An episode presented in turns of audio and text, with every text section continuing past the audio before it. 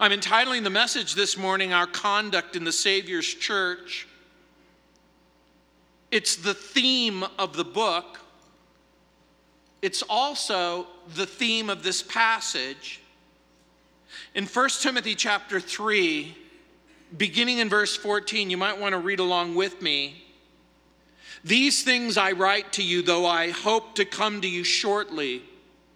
But if I'm delayed, I write so that you may know how you ought to conduct yourself in the house of God, which is the church of the living God, the pillar and ground of the truth and without controversy, great is the mystery of godliness. God was manifest in the flesh, justified by the Spirit, seen by angels, preached among the Gentiles, believed on in the world, and received up to glory. Paul has addressed the shepherds of the church in verses 1 through 13. And now our attention is going to be directed to the sheep in the church in verses 14 and 15, and the Savior in the church in verse 16. Paul anticipates that he might be delayed in his visit to Timothy and the church in Ephesus. He wants to give Timothy the necessary instructions concerning how to behave Christian conduct in the church of the Lord Jesus Christ. How should we behave ourselves among ourselves? How serious is this subject? Our attention is drawn to Paul's description of the church. It is the church of the living God, the pillar and the ground of truth and Christ in the church. That's the mystery of godliness. We're reminded that the church is the possession of the living God and the dwelling place of the living God. And it has been established in the truth in verse 15. So the Christian acknowledges that truth and then walks in that truth, our behavior is informed by the person of Jesus and the character of Jesus and the word of Jesus. So the church acknowledges that truth, walks in the truth. There is no greater proof that we possess God's truth than if we possess God's Son. This is why John will write later He who has the Son has the Father, but he who does not have the Son does not have the Father. The person who doesn't have Jesus as Lord cannot have God as his Father. And that's a message that's quite contrary to the world in which you live. So, Paul provides a summary of the earthly ministry of the Lord Jesus in six simple statements. Jesus appeared in a body in verse 16. He was vindicated by the Spirit. Jesus was seen by angels. Jesus was announced to the nations. Jesus was believed on in the world. Jesus was taken up into heaven. And so in our text, Paul will now bring the focus of the entire epistle, if you will, into firm grasp. He talks about conduct in the church. Look what again it says in verse 14. These things I write to you, though I hope to come to you shortly. But if I'm delayed, I write so that you may know how to conduct yourself in the house of God. Of course, these things might be a reference to everything that Paul has already wrote about in chapter 1 and in chapter 2 up until chapter 3. it refers to, I suspect, all of the themes that he's already visited and the themes that remain in the letter. Paul is most likely in Macedonia. This is the northern area of what you and I would call northern Greece. If you go to Athens and you go north into that peninsula, this is the region where Paul is writing Timothy and to the church in Ephesus. Paul hopes to visit Ephesus, but it might be that he'll have to remain in Macedonia. And so, this is the reason why Paul decides to spell out further how Timothy should conduct himself in the house of God. And again, it's important for pastors and leaders that they know how to behave in the church of Jesus Christ. Was Paul really delayed? Well, I'm going to suggest to you that there's no evidence that we have that Paul and Timothy are ever reunited. We have no evidence whatsoever that Paul was able to rejoin Timothy at Ephesus and that they were able to see again each other face to face. We know that in 2 Timothy, he is going to write to Timothy and he's going to ask him for some necessary supplies, but he is literally only months away from dying. So there are several themes in Paul's letters. Paul wants us to know what to believe. He wants us to know not simply what to believe, but how to behave. That expression, conduct yourself, is very interesting in the original language. It's a compound word in the Greek language, anastrepheai. That very long word means walk, behavior. It speaks of the way that you literally act out in what you say and in what you do. And so we're encouraged to conduct ourselves among ourselves. Throughout the New Testament and throughout this book, there's a reoccurring theme. There is an invitation to humility, an invitation to holiness, an invitation to harmony. That makes it easy to remember. Walk in humility, walk in holiness, walk in harmony. We could even add another H honesty. Walk with truth. Each and every one of us at some point in our life has heard the expression actions speak louder than everybody knows the saying. Actions speak louder than words. And collectively, our actions speak loud to our family, to our community, to our culture. It isn't specifically just what we say with our mouth, it's what we say collectively. Paul's reference to the house of God is very interesting. The emphasis is not on the building as such but rather on the household. So even when he's speaking in this passage and he says, But if I'm delayed, so that you know how to conduct yourself in the house or the household of God. The word is a very specific word in that language. It's oikos.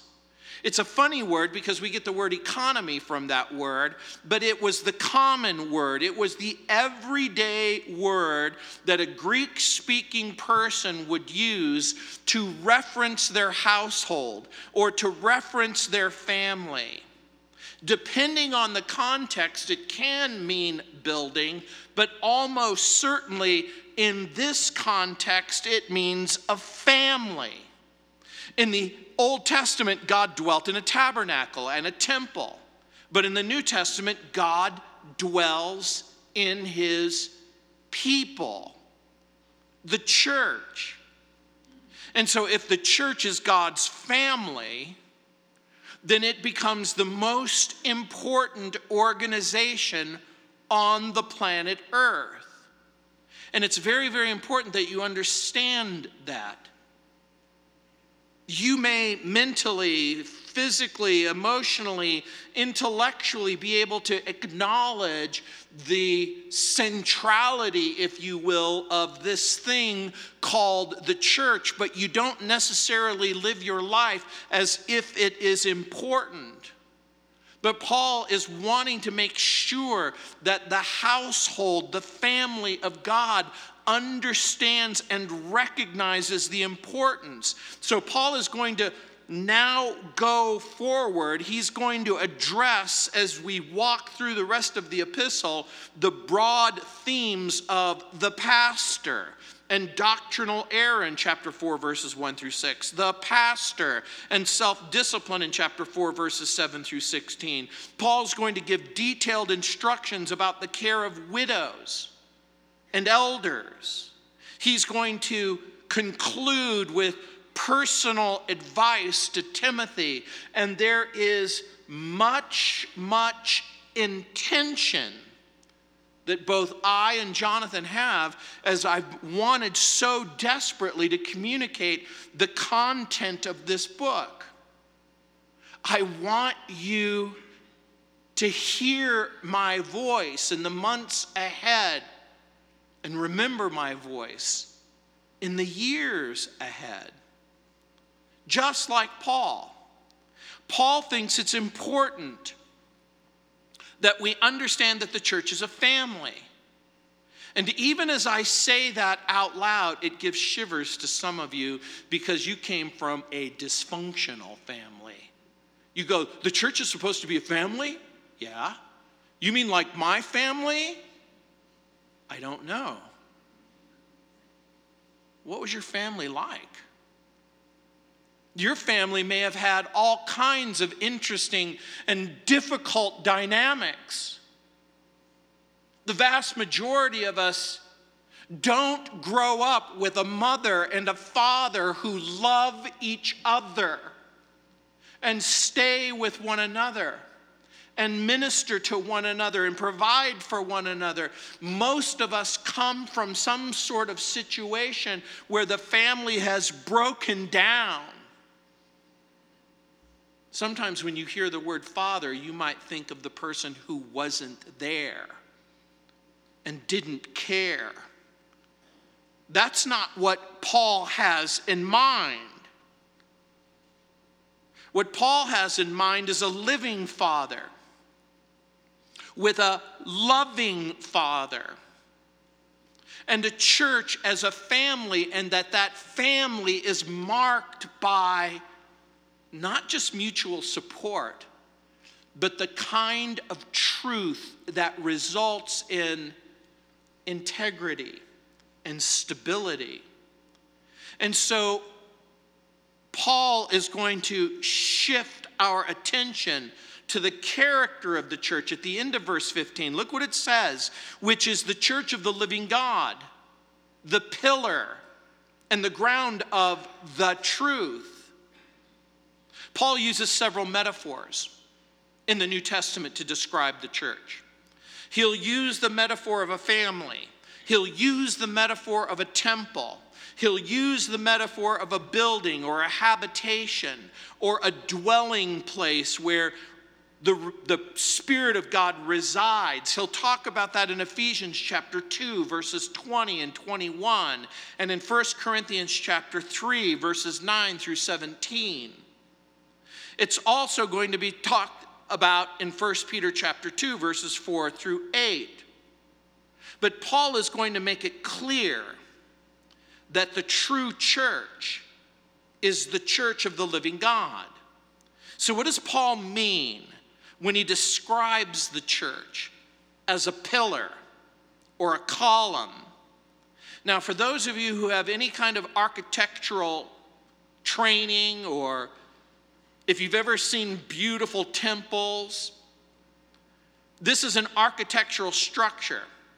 The pillar or the column was a beautiful stand that help support the roof. And so, in the ancient world of the Greeks and the Romans, but even the Jewish people in the temple, columns and pillars were plentiful and beautiful. They were strong. And I suspect what Paul means is that these are the pillars that support the roof of the truth.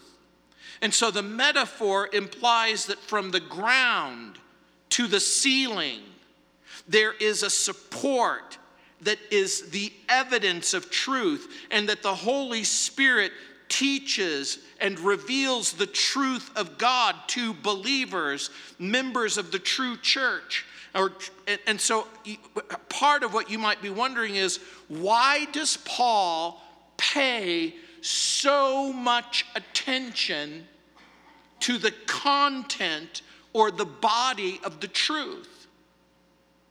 It's because just like in your family, if you don't have honesty in your family, you're going to have the very definition of dysfunction. And you have to have honesty in the, church, in the church. So, Paul is going to employ a, a term found only here in the Greek New Testament when he says, which is the church of the living God, the pillar, and now the next word, the ground of the truth. It's a word, hedromai. It actually meant more than just the, the earth that you walk on, it meant the support or the bulwark. One translation even translates this word the basement but the word itself seems to be an architectural word that defines the way that you dig out the surface of the ground and you have either a solid rock or some sort of firm foundation in which to build the edifice. The church is tasked from ground to ceiling with preserving the truth proclaiming the truth, protecting, guiding, and guarding the truth.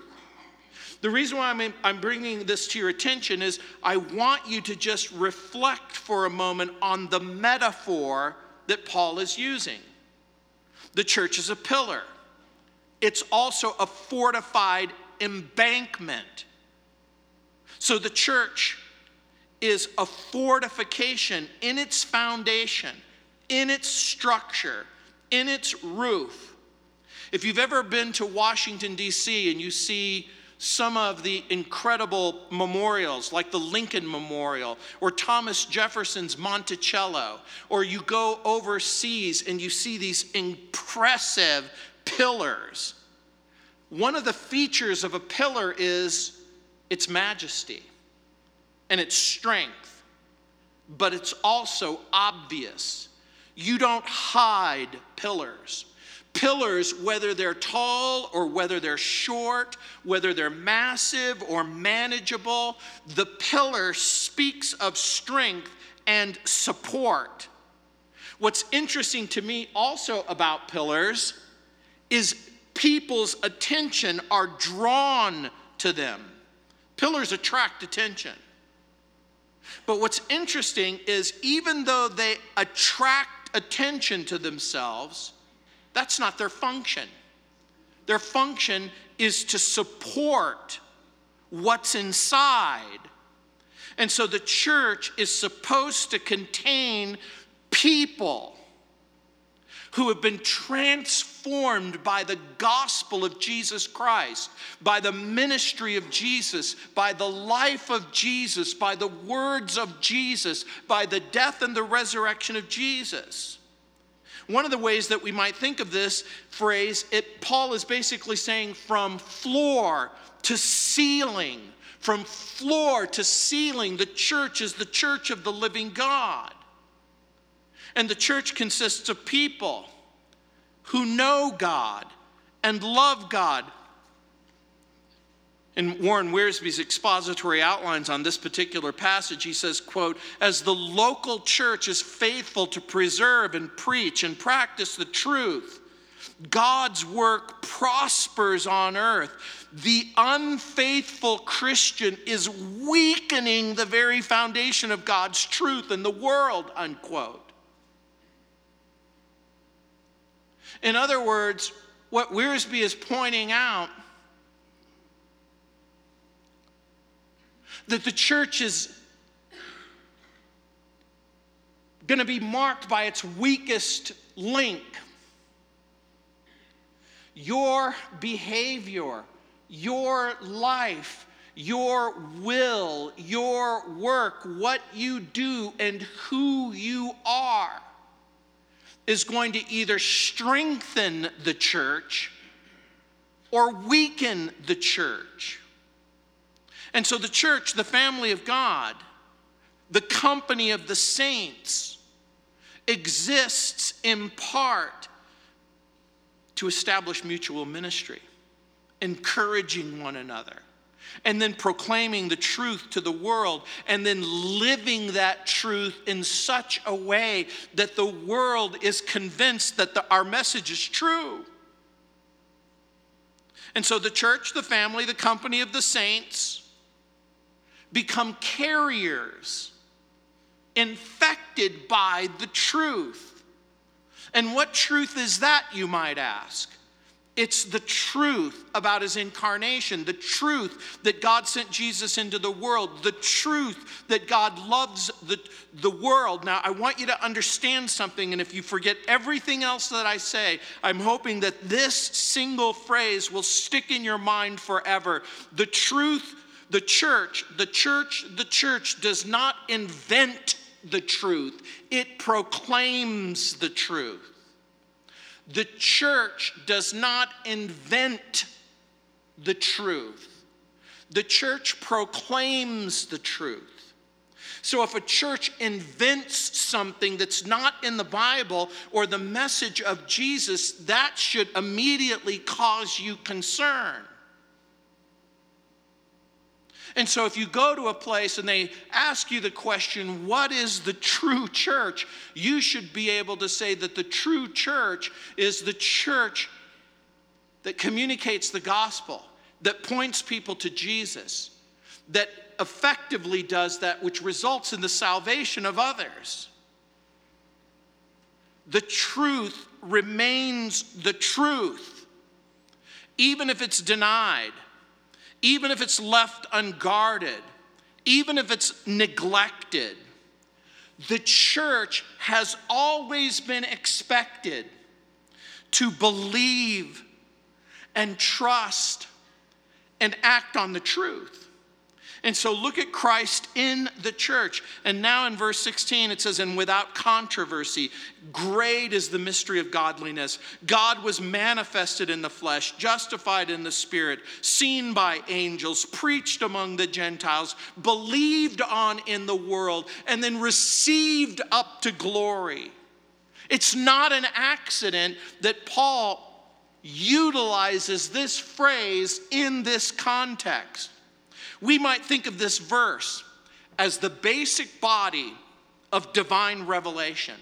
Some scholars have suggested that this was an early hymn that was sung in the church, that collectively the church would get together and they would sing a song about the truths that are revealed in Christ.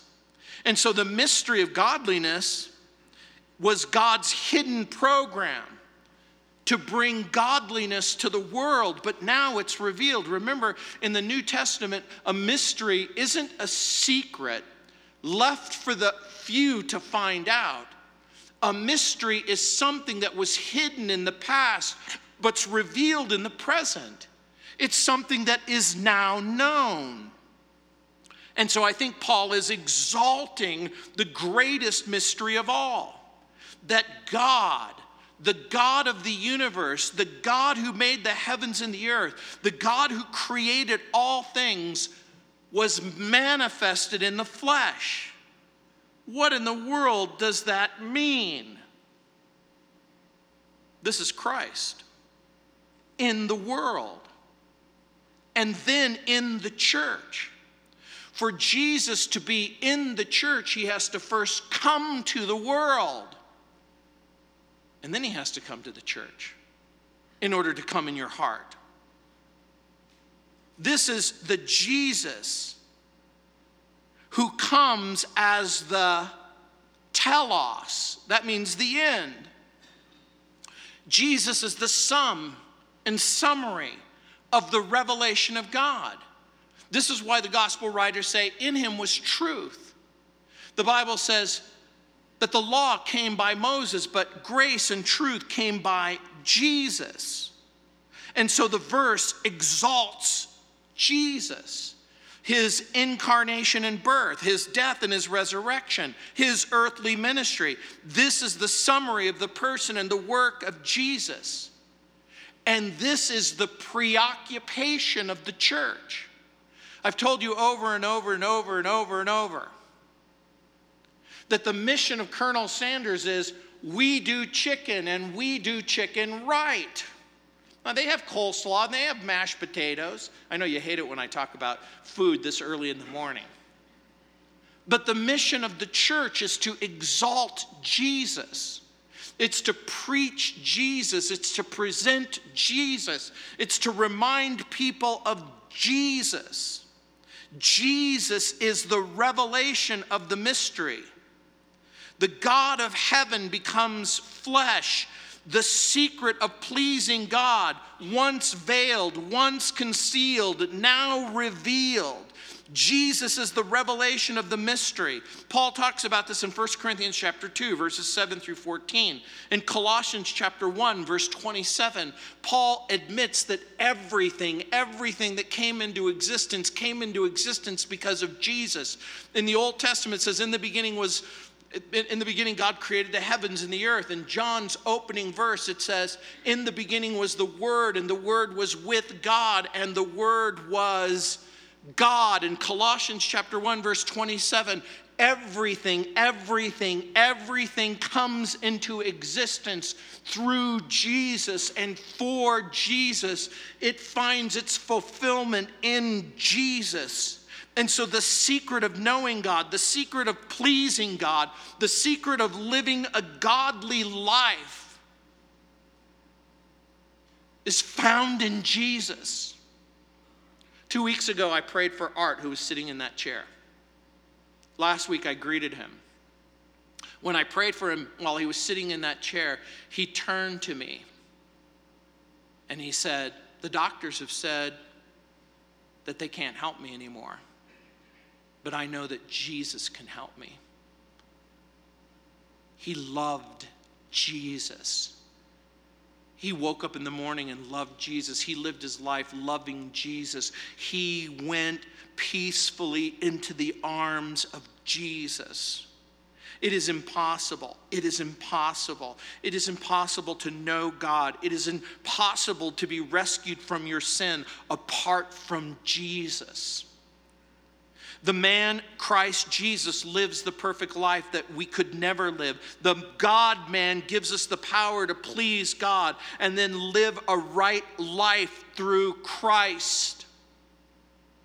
And for those of you who are struggling, for those of you who are wondering, for those of you who live in this constant state of turmoil and temptation, for those of you who are constantly faced with fear, for those of you who are constantly wondering whether or not God loves you and cares about you, and whether or not the changes that have been made inside of you are going to be sufficient to reconcile you to the Father you have to remember what the Bible says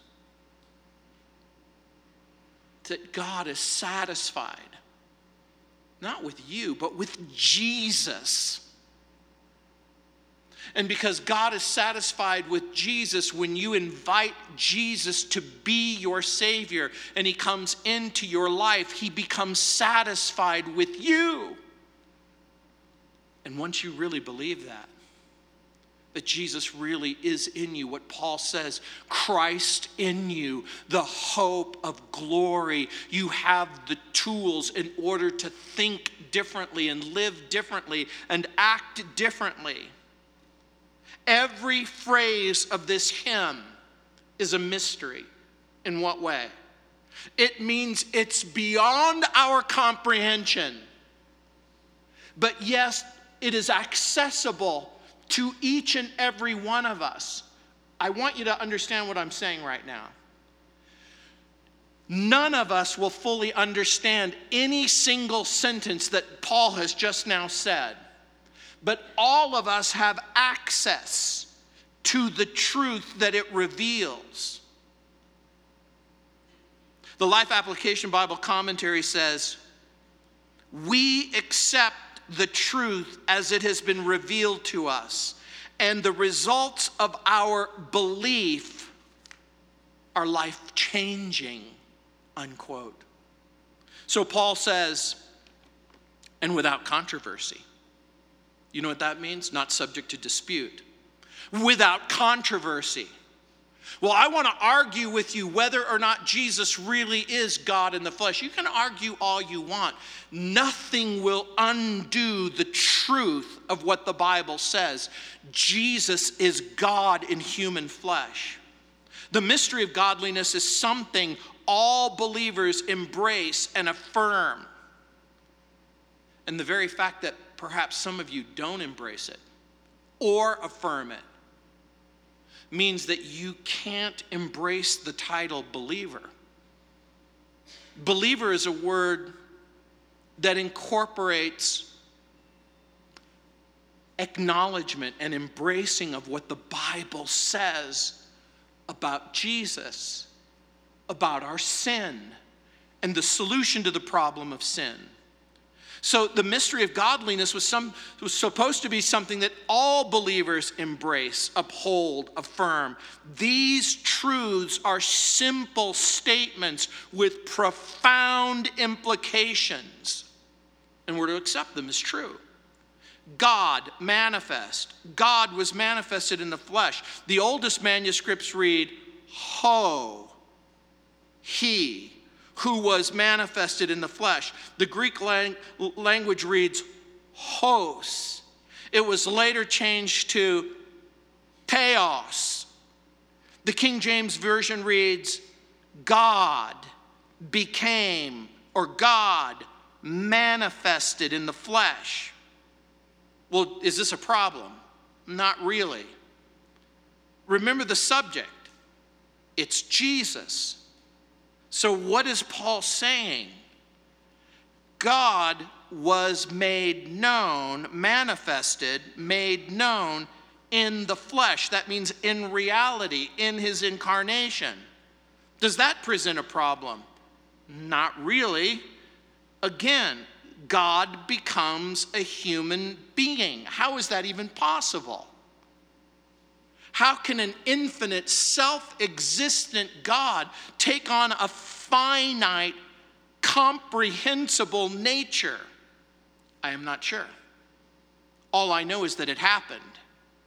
I was talking to my friend Doug Groothuis, and I said, God, Jesus re- remains sufficiently, thoroughly, totally God. He is sufficiently, thoroughly, totally human. I said, why isn't it safe to say that he's 100% God and 100% human beings? And my friend Doug says, because the math doesn't add up. You can't have 200% of a 100% being. He says it's, a, it's an illogical contradiction. And I said, well, then how do you address this issue that Jesus is completely human he is completely God. His humanity isn't diminished in no way. His godness is affirmed in its totality. He said, That statement is true. How do you reconcile it? I don't. The very fact that God assumes another nature, a human nature, must mean that it is God who is made known. And again, this is confirmed in John's gospel the word becomes flesh. The word that John uses is tabernacled. That means he pitches his tent among us. The incarnation provides the basis whereby sinful human beings can be reconciled to God. Os Guinness writes, quote, "The fact that the greatest mystery of all, the incarnation, comes at the very beginning and is the central reason why we believe in God. We cannot explain it. There is the beginning of the mystery of faith, but because of the evidence, neither can we explain it away. This is the beginning of the rationality of truth, unquote. Does an invisible, eternal, self existent God enter into time and space? The answer is yes. And what's amazing is, it isn't just this great big theological subject. This is the reason. This is the reason why you can be saved, why your sin can be cleansed. One of the early church fathers, Gregory of Nazianzus, spells out the mystery quote, the self existent comes into being, the uncreate is created, that which cannot be contained is contained, unquote. The living God becomes human.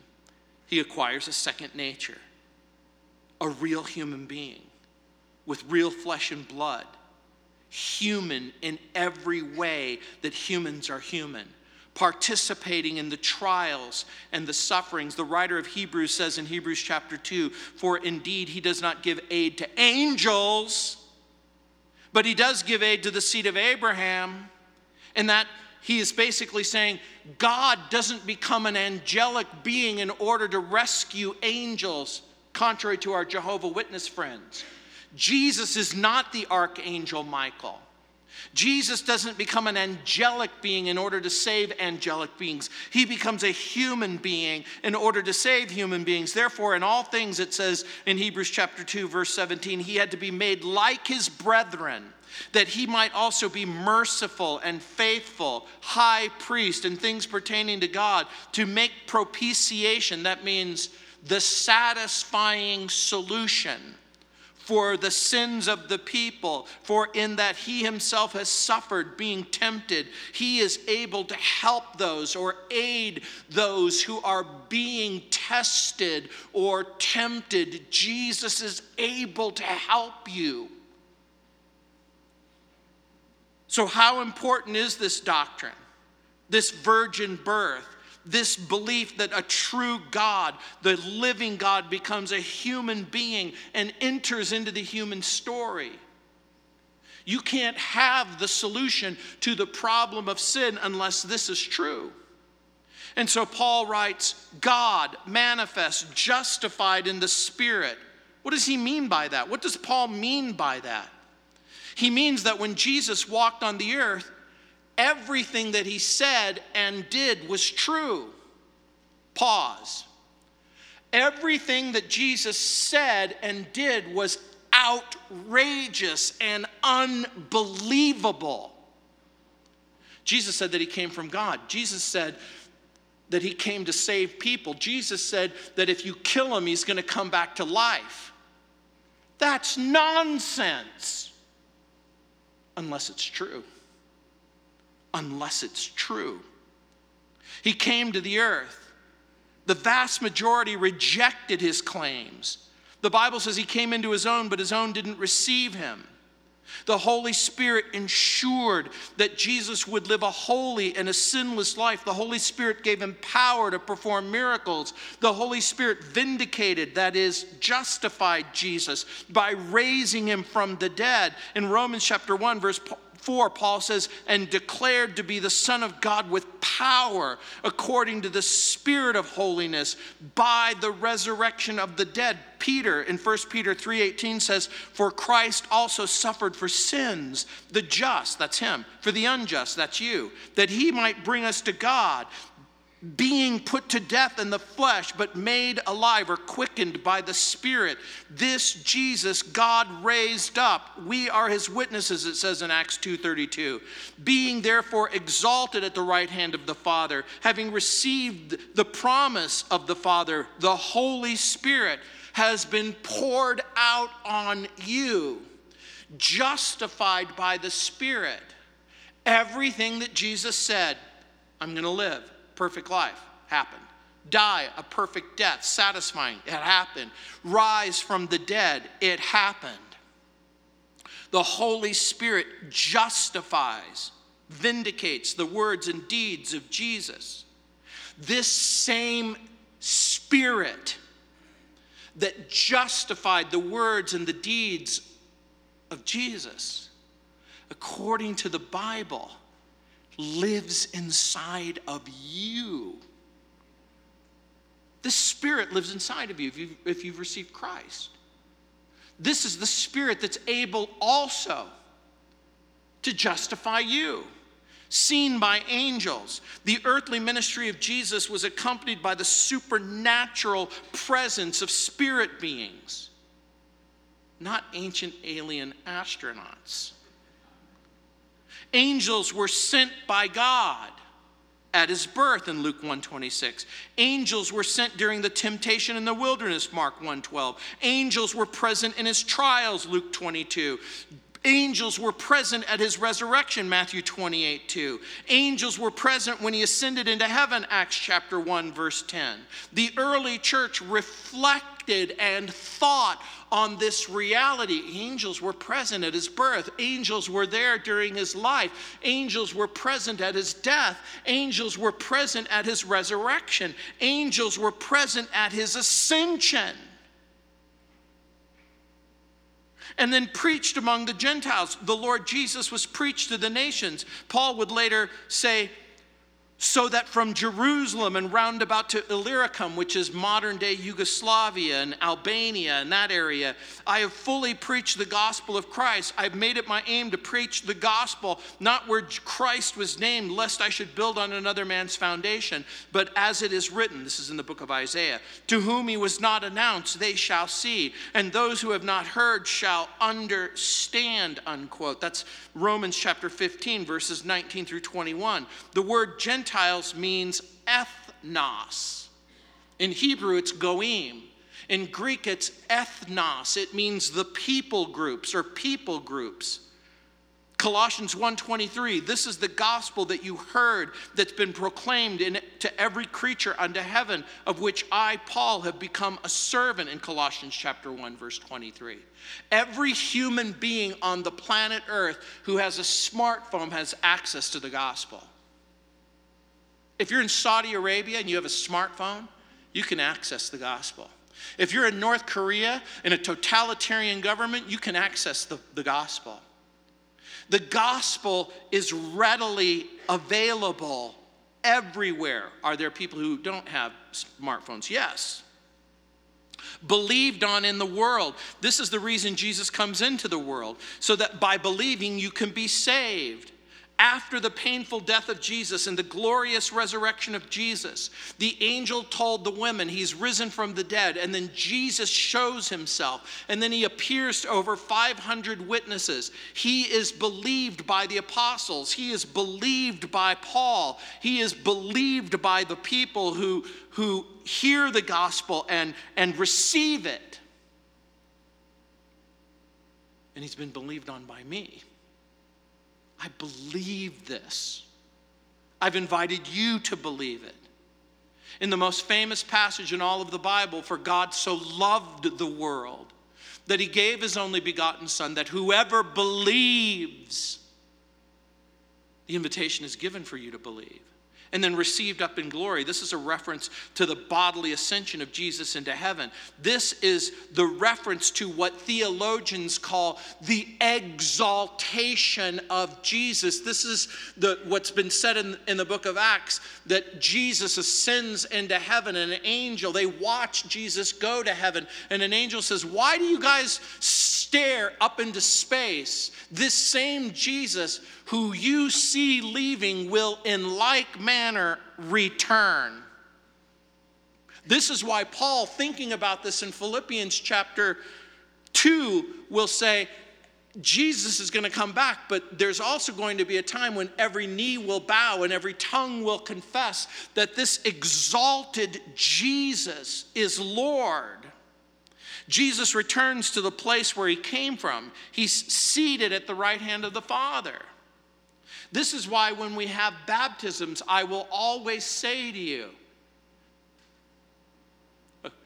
because of your confession of faith, because you believe that Jesus came into this world, that he lived the he was born of a virgin, lived the perfect life that you could never live. He died on the cross for your sins. He rose from the dead for your justification. He's seated at the right hand of the Father where he will come again to judge the living and the dead. These are the, these are the things that you must believe. And so the church on earth is the body of Christ on earth. And the church on earth is the preoccupation of angels in heaven. You might be thinking that the angels this morning are reading the president's tweet. Not true. The angels don't care about the crisis in the Gulf. The angels don't care about fashion. The angels care about you. They watch you. They're paying attention to you. The church of God is important to God. So important that even the angels say, if this is important to God, I think it's going to be important to me. And this is why we love the church. This is why I love the church.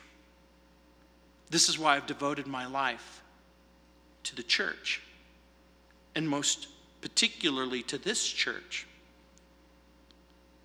so that you would love one another, so that you would love the Lord, so that you would love the lost Charles H. Marsh, over a century ago, wrote a hymn that's been revived in the last few years. He sang, Living, he loved me. Dying, he saved me. Buried, he carried my sins far away. Rising, he justified freely forever. One day he's coming Oh, glorious day. Living, he loved me. Dying, he saved me. I'm hoping and praying that the songs that you sing will remind you of what you believe, what you hope in, what you trust in. The church is never more like a family than when it acts like a family. In our culture, that often means dysfunctional. But it was never meant to be that way. It was meant to be a place where you were safe and where you were loved and where you could be encouraged. And now you understand why Paul is saying to Timothy what Paul is saying.